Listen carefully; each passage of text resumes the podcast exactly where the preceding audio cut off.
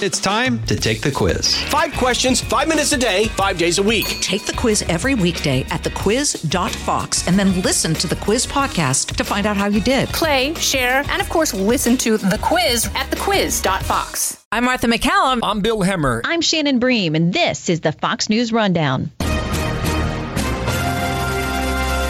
Tuesday, January 2nd, 2024. I'm Dave Anthony. We've made it to another election year, and the polls show former President Trump is still way ahead in Iowa, poised to win the first Republican contest in two weeks.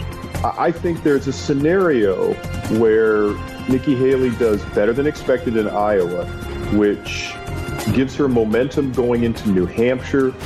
I'm Jessica Rosenthal. A housing market at a standstill did not help the economy over the past year, but the news out of the last Fed meeting is giving everyone in this sector hope that real estate will start moving again. What we're expecting in 2024 is a, a pricing back in of housing demand and gains for certain kinds of housing activity, including single family home building. I'm Liz Peek. I've got the final word on the Fox News Rundown.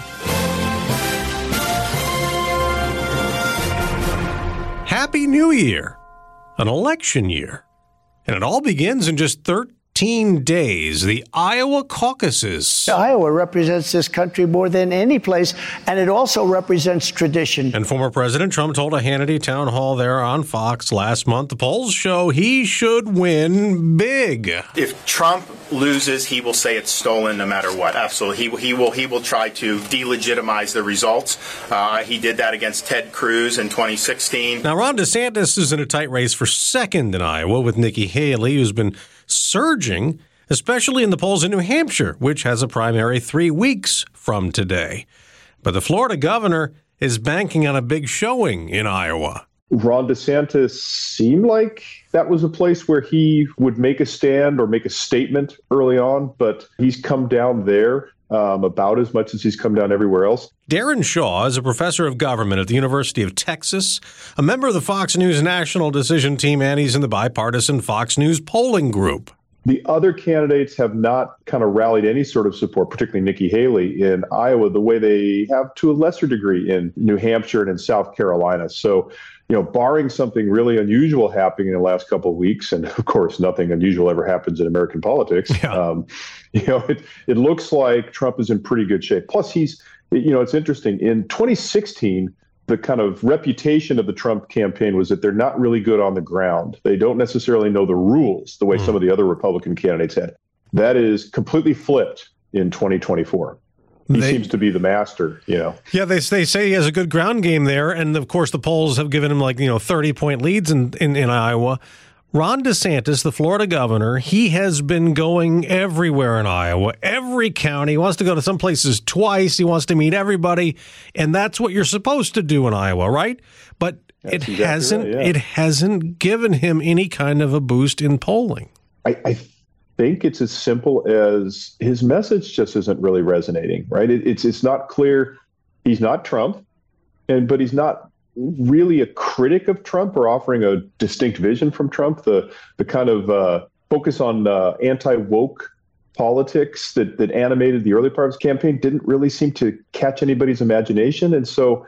I, you know, I, I, think he's a candidate with a pretty good resume, but it's it's unclear exactly what his message is and what his lane is. You know, and, and, it's interesting because he even got the endorsement of the governor, Kim Reynolds, much to you know the detriment. Uh, well, to a lot of, of course, criticism from former President Trump. But she backed DeSantis, and he didn't get a bump out of that either. No, and uh, a lot of the things, as you said, endorsements, uh, building organization, uh, you know, pressing the flesh, going out there and meet and doing the meet and greets. We we all think that matters in these early contests. But I tell you, if if the candidate can't connect with voters, if the message doesn't match the moment, it, it doesn't seem to make much of a difference. And I think that's Ron DeSantis' fundamental problem right now. Okay, now Iowa in the past has not had a really good track record of picking the Republican nominee. You can go back to Huckabee, you can go back to Cruz and Santorum. I mean, none of those ended up being President Cruz, yeah, President. Yeah. yeah, none of those guys, right? Especially in the Republican side, it doesn't seem to be the the case. Um, is there a chance of a surprise result that DeSantis does a lot better than we think that that that Haley does a lot better than we think? I mean, has Iowa shown that before? It, it has. Um, you can surprise uh, the. I, I, think you know maybe on the Democratic side we kind of think more of these than on the Republican side. I, I remember reading about the reaction of the Clintons when Barack Obama won the the Iowa caucus. They right. were convinced that Obama was you know illegally bringing busloads of Illinois voters over and things like that. Uh, conspiracy theories seem to be bipartisan these days. Uh, but yeah. at, at, any rate, there, there is a little bit of a, a, history of surprise. The, the one I think of historically uh, was George H.W. Bush surprising Ronald Reagan way back in 80 when Reagan was the, you know, dominant frontrunner. But you're right. It doesn't have a very, it doesn't necessarily mean much. I, I, you know, looking for a surprise, what I would suggest is there's very little chance, it seems to us, even if something breaks, as it might in the next few weeks, that, the Trump won't win, gain the most delegates out, get the most voters to the polls. I'm looking at the number two race, though, as you hinted at. The, the you know, is it can Nikki Haley finish second? Um, I think there's a scenario where Nikki Haley does better than expected in Iowa, which gives her momentum going into New Hampshire. Even if she doesn't do as well as you, you say she might in Iowa, you look at the polling. She is in three different surveys in the last couple of weeks at or just under 30%.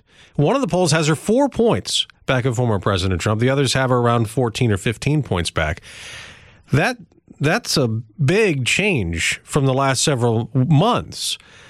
She has the backing of a governor there, Chris Sununu. He seems to have helped. Is there a chance? You know, Democrats can vote in the Republican primary. Is there a chance that she could win that? The electorate in New Hampshire is much better for a candidate like Nikki Haley than the Iowa caucuses. The Iowa caucuses are it's a Midwestern state where she's not that well known. It's dominated by the stronghold of the Republican Party, which is essentially MAGA these days. They control the organization. They're used to participating. They, you know, participated in 2016. He's got that place. New Hampshire's a different animal. Independents can vote. Um, you know, decline to states as they they're listed in the New Hampshire registrations. Um, Democrats can cross over if there's no interesting contest on the Democratic side, which there does not appear to be. I mean, uh, President Biden's not even on the ballot there. yeah, exactly, yeah. exactly. So what what's the downside? Um, and New Hampshire voters are notoriously kind of flinty. They're more they're, they're kind of a, a, a more um, iconoclastic, but not populist breed of Republicans. And Haley's message and Haley's persona seem to me to be a pretty good fit there in a way that Trump has never been a great fit in New Hampshire. So there is a scenario, and that then, you know, the question is, would that then make her the flavor of the day? You know, maybe there's more negative news from Trump on the legal front, and you're moving to South Carolina, which is an open primary as well, um, even though there will be a Democratic contest and Biden is on uh, contesting there. So, so you, if you squint hard enough, you can see this. Okay. But, but it does take some squinting, admittedly. Now, obviously, Nikki Haley is a former governor of South Carolina. She's well known there. She could do well there, even if she didn't have a great performance in Iowa or in New Hampshire. But let's get back to Go- Governor DeSantis. If he finishes fourth in New Hampshire, let's say Trump wins, Haley comes in a close second, she does well. Christie gets third. If DeSantis finishes fourth, there's been already talk that his fundraising might be an issue. Can he move on? You know, it's it's always a matter in, this modern era of the willingness of the candidates to continue or not. You know, th- think back to 2020.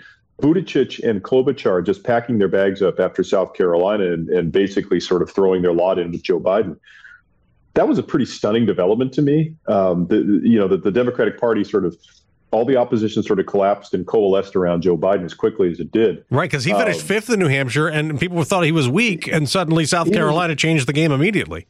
It was unbelievable how, yeah, Biden was a disaster in Iowa, was a disaster in New Hampshire, lost in Nevada, um, won a state everybody expected him to win in South Carolina, and yet the reaction on that was, okay, we've got our candidate. yeah, that was you're right. Packed it up and and went away. Um, the, small note too, I thought that was really interesting. One one of the things in 2020 that I thought would insulate uh, Bernie Sanders, who of course had all the momentum prior to that, from Biden's momentum was the early voting that takes place in the uh, in the Super Tuesday states. Places like California, Texas, et cetera, have extensive early voting.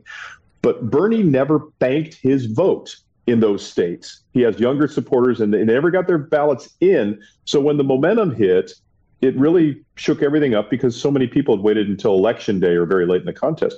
I'll be interested to see if Trump learns from that mistake, right? If if you're Trump right now, you want to bank as many early votes in these early March contests as possible in case something changes. Right. Um, right. You know, and your environment isn't as good as we're saying. Like coming out of South Carolina, who knows? Right. You, you never know. And he has a, a lot of legal. Time. He has a lot of legal issues to deal with, um, whether it's the ballots or civil or criminal cases.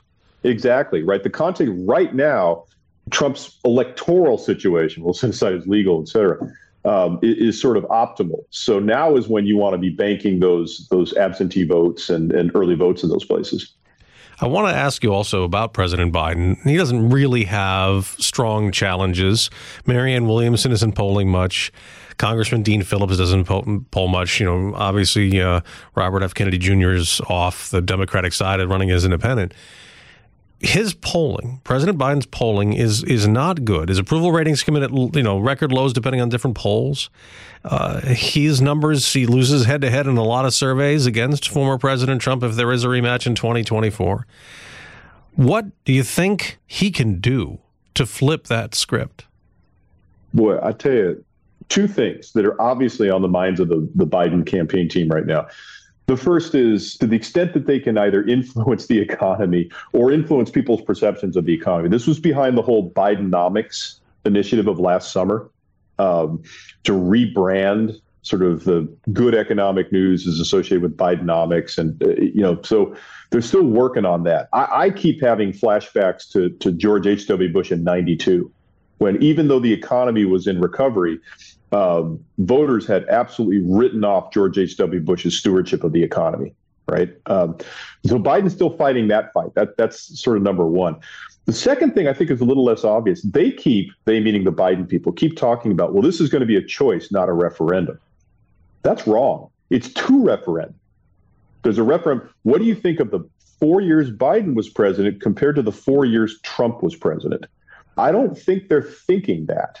Um, but they're going to need to because, as my, my good friend Arnon Mishkin, who's on the decision team at Fox, said, I, I thought this was really insightful. Arnon said, memories of Trump's administration froze sort of February 28th, 2020. Hmm. Right. Yeah. The, COVID. The, the, COVID stuff didn't that didn't affect people's impressions of how the economy was under Trump was sort of all pre-COVID. And so I'm not sure the Biden people have come to grips with the fact that for a lot of people, rightly or wrongly, their perception is the economy under Trump was good, the economy under Biden is bad. Well, we've a lot of time to get to that possible rematch as 2024 begins with the Iowa caucus is just now 13 days away, the first contest. Daron Shaw, professor of government at the University of Texas, member of the Fox News National Decision Team, and on the bipartisan Fox polling group. Great to talk to you. Happy New Year. Thank you. My pleasure. Thank you.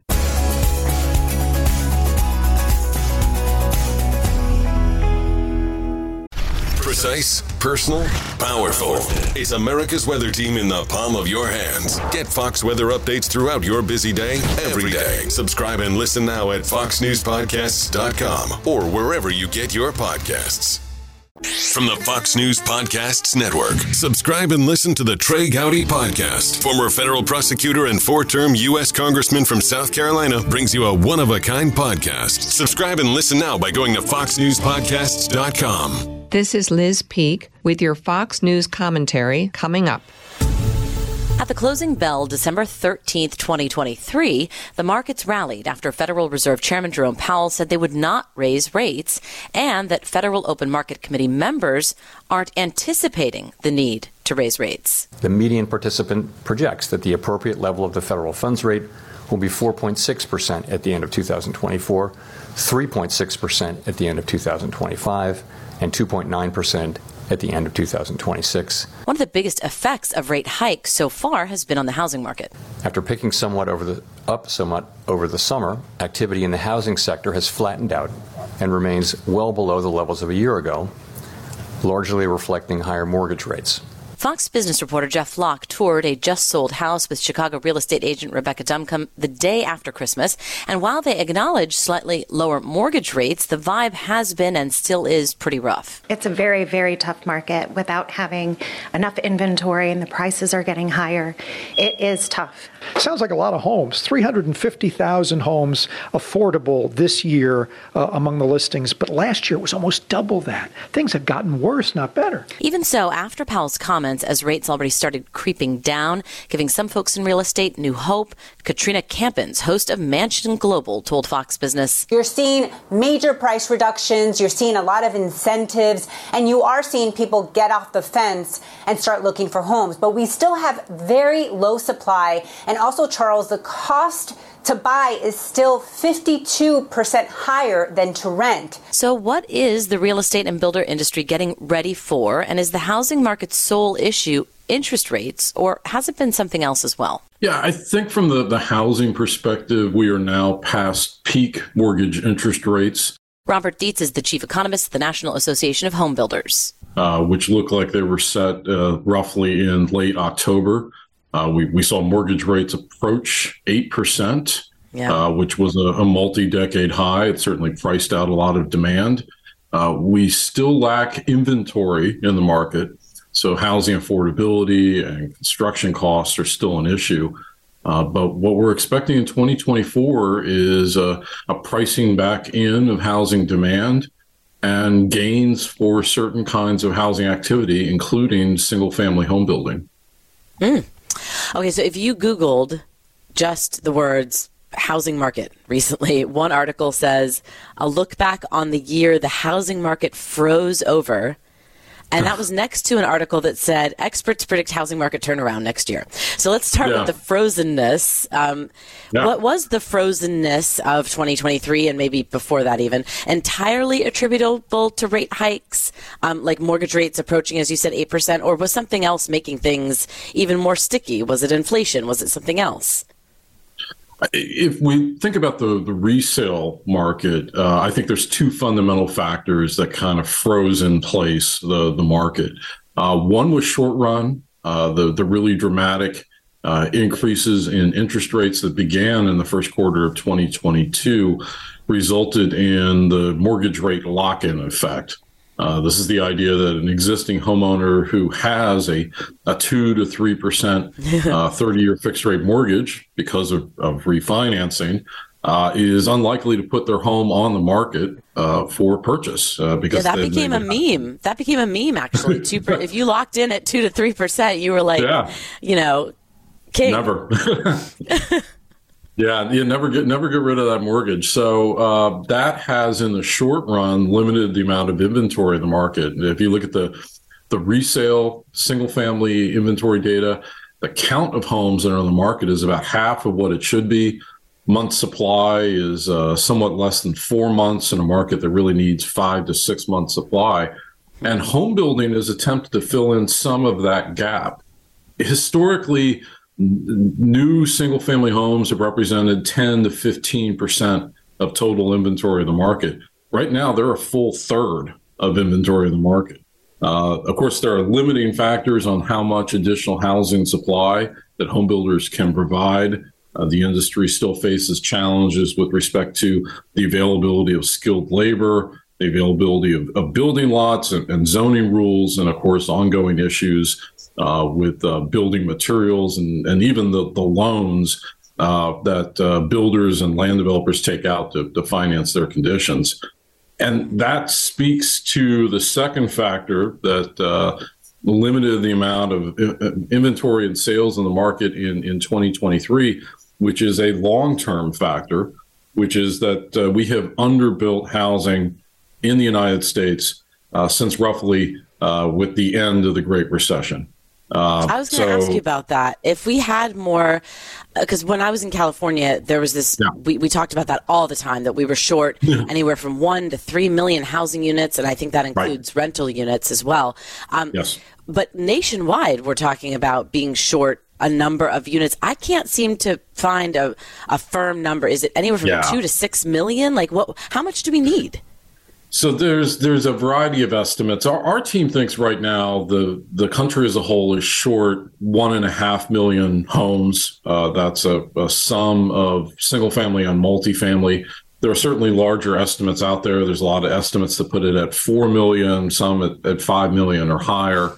Just about everyone though agrees that we're we're, we're short on housing units, and our uh, characterization, our analysis indicates uh, that the, the reason for that shortage is that from roughly 2012 until the end of 2019, the supply side factors in the home building industry, including a lack of skilled workers because the industry lost one and a half million workers during the, the Great Recession. And it's not a big surprise the combination of low supply, greater demand with historically low mortgage interest rates, and then home prices increase from mm-hmm. 30 to 40%, not keeping up with income growth over the last few years. So that's driven housing affordability down. And this is our, our big policy message, which is that the only way to really tame some of these housing affordability challenges is ultimately on the supply side of the economy. Demand side policies are not going to work. We simply have to build more attainable, affordable housing, single family and multifamily, for sale and, and, and for rent. What about zoning? Are you looking at zoning and saying, wow, this is contributing to a, a big part of the problem? That's right. It, it is it is one of the policy elements. There's there's a, a large number of them, um, but uh, uh, rigid zoning laws uh, that essentially make builders use too much land to produce a community is is, is a big challenge. So, mm, in, in New England, for example, the typical lot size a newly built single family home is almost a full acre. That's too large. So, wow. in, in, markets where we have seen some ability to build light touch density, so this is still single family housing, it's still for sale, it still offers the the, the, the dream of, of home ownership, but where you, you offer some additional ability to build with density, we have seen some improvements. A good example of that is the townhouse construction market. Mm-hmm. Right now, about 17% of single family homes that are built are townhouses. And that is a, a hmm. multi decade high. Um, and it really speaks to you know a certain kind of buyer that wants to get into home ownership, wants a single family home, uh, but is looking for a walkable neighborhood. That kind of light touch or gentle density uh, is, is certainly in demand in markets that will zone for it. I think too often what we see in place though is is one extreme or the other. Markets where you can only build single family and large lot single family, or markets where they're really trying to promote high rise multifamily. And so that results in then the missing middle. We don't build enough duplexes, right. we don't build enough townhouses. The problem is uh, in, in, in, a number of markets where they have moved to make some of these zoning challenges, you still have the other underlying challenges that are limiting the amount of, of homes supplied to the market. So just moving the, the zoning rules themselves is does not fix the problem. Okay, at what point is it smarter to rent rather than than buy? I, but I've always we've always had this debate, right? Like, are, are right. we at a place right now where it actually does make more sense to rent if you're at close to eight percent mortgage rates? Uh, you know, I think maybe we could have had that discussion a couple of months ago, but our, our general take on the housing market, and this has been fairly consistent uh, in, in, my research over the last couple decades, is that there's a, a time to rent and a time to buy. Uh, you know, typically renting is at the start of your career, uh, particularly if you're single prior to marriage if you expect to move in a, a, short period of time or you're in a high mobility job, then renting probably makes sense. And we, we need to ensure that the multifamily market and the single family rental market are providing an available supply of rental housing. In the long run, there are distinct social and individual level benefits to homeownership. That's clear in the literature. It, it helps communities that have high homeownership rates. It helps wealth accumulation health outcomes and education outcomes. We think by the end of next year, uh, the typical 30 year fixed rate mortgage is going to be around or just under 6.5%. And that means housing affordability conditions are improving. Um, and so this is this is a market opportunity. Um, that, you know, given your career circumstances and, and where your income levels are, uh, to maybe explore the market in a little bit more detail. Interesting. I got one more for you that that's like I think we kind of touched on it, but um, the notion of converting retail, converting commercial, because the, uh, what's yeah. the what are you hearing about this empty commercial space? What, what can you do with it, especially as we talked about with zoning? I yes. mean, what are you supposed to do there? You'd have to change. You have to change a lot of rules, regulations, and laws yeah. to to, yeah. to convert retail or commercial space into residential. I imagine converting high rise office buildings in the largest metropolitan areas is a, a, very difficult task in terms of converting those buildings over to residential. I think all, all you need to do is look at Google Maps and you can kind of identify what is an office building versus what's a residential building. residential buildings tend to have a non cube type shape because when you you have a an apartment, whether it's owned or, or rented, it's got to have windows. It's got to have different kinds of building systems. So you can't just simply take an existing office building and quickly convert it as is into a residential building. It's very expensive. It takes a long time. It requires code changes and and building code uh, type uh, changes. But there is a great opportunity here if we're talking about more medium density real estate markets and converting those to residential. So, for example, uh, a shopping mall that's gone vacant. Uh, you know, with public support and uh, appropriate changes in zoning, you can easily imagine how a shopping mall could uh, be torn down, and then the footprint of that uh, real estate converted over to an urban village that has townhouses, low-rise multifamily, uh, and then commercial buildings in the middle, grocery stores, theaters, Interesting. Okay. Well, Robert Dietz, Chief Economist at the National Association of Home Builders, thanks so much for joining us. Yeah, thanks for the invite. Good to join you. Happy holidays.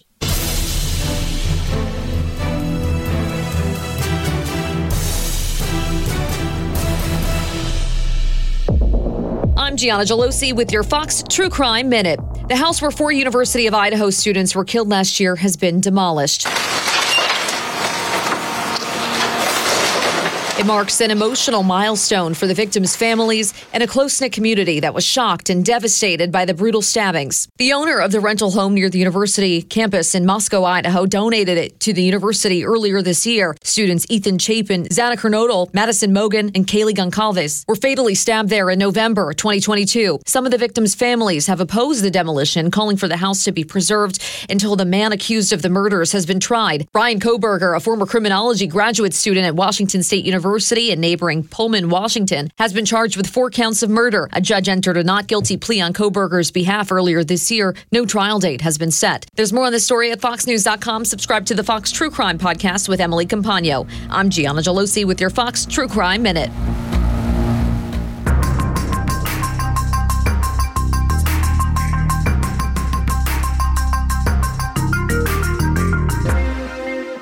From the Fox News Podcasts Network. Subscribe and listen to the Trey Gowdy Podcast. Former federal prosecutor and four term U.S. Congressman from South Carolina brings you a one of a kind podcast. Subscribe and listen now by going to FoxNewsPodcasts.com. Subscribe to this podcast at FoxNewsPodcasts.com. It's time for your Fox News commentary. Liz Peek. What's on your mind? Democrats are marching through various stages of grief as they contemplate President Joe Biden running for reelection in 2024. They have variously been hopeful, worried, frantic, and now they're getting downright angry. Far left columnist Harold Meyerson, editor of the liberal magazine American Prospect, is furious that more Democrats have not jumped into the race. His latest piece asks Are the Democrats sleepwalking to disaster? The former Washington Post writer says Biden has been an excellent president, but is concerned that he is the candidate least able to defeat Donald Trump. Those are his words. Meyerson is certainly not alone. A rising chorus of Democrat voices are urging Biden to step aside, including now, apparently, Barack Obama. The question is who might replace Biden? Meyerson lofts Gavin Newsom as a possibility, but notes that the California governor, quote, lacks appeal to working class voters. He also throws Michigan Governor Gretchen Whitmer into the mix, but supposes she would face misogynistic hurdles, deploying one of Hillary Clinton's many excuses for losing in 2016. He totally ignores Vice President Kamala Harris, as do most commentators, even though tossing her aside could be risky for Democrats. For months, Newsom has been the favored candidate of elite liberals. He's reliably progressive, telegenic, and has been running a stealth campaign to introduce himself to American voters. Unfortunately for Newsom backers, the governor is slip sliding towards oblivion. If Newsom falls appropriately by the wayside, could Governor Gretchen Whitmer be up next? Unlike Newsom, she represents an important swing state, and her favorability ratings in Michigan are better than the president's. Politico reports that Democrats outside of Michigan have encouraged her to run, including members of the Congressional Black Caucus. Also, a female candidate could help Democrats next year keep the focus on abortion. Polling shows Whitmer competing against Donald Trump more successfully than Biden, Harris, or Newsom. Harris, of course, is the obvious replacement should Biden bow out. But her approval ratings are even worse than the president's, despite numerous efforts by her team and the White House to gin up support. Newsom, Whitmer, and Harris are all likely contenders should Biden withdraw from the race. Given their likely electability, Joe may be forgiven for staying put. This is Liz Peek, Fox News contributor. You've been listening to the Fox News Rundown. And now, stay up to date by subscribing to this podcast at foxnewspodcasts.com. Listen ad free on Fox News Podcasts Plus on Apple Podcasts. And Prime members can listen to the show ad free on Amazon Music. And for up to the minute news, go to foxnews.com. Put the power of over 100 meteorologists and the worldwide resources of Fox in your hands with the Fox Weather Podcast. Precise, personal, powerful. Subscribe and listen now at foxnewspodcasts.com or wherever you get your podcasts.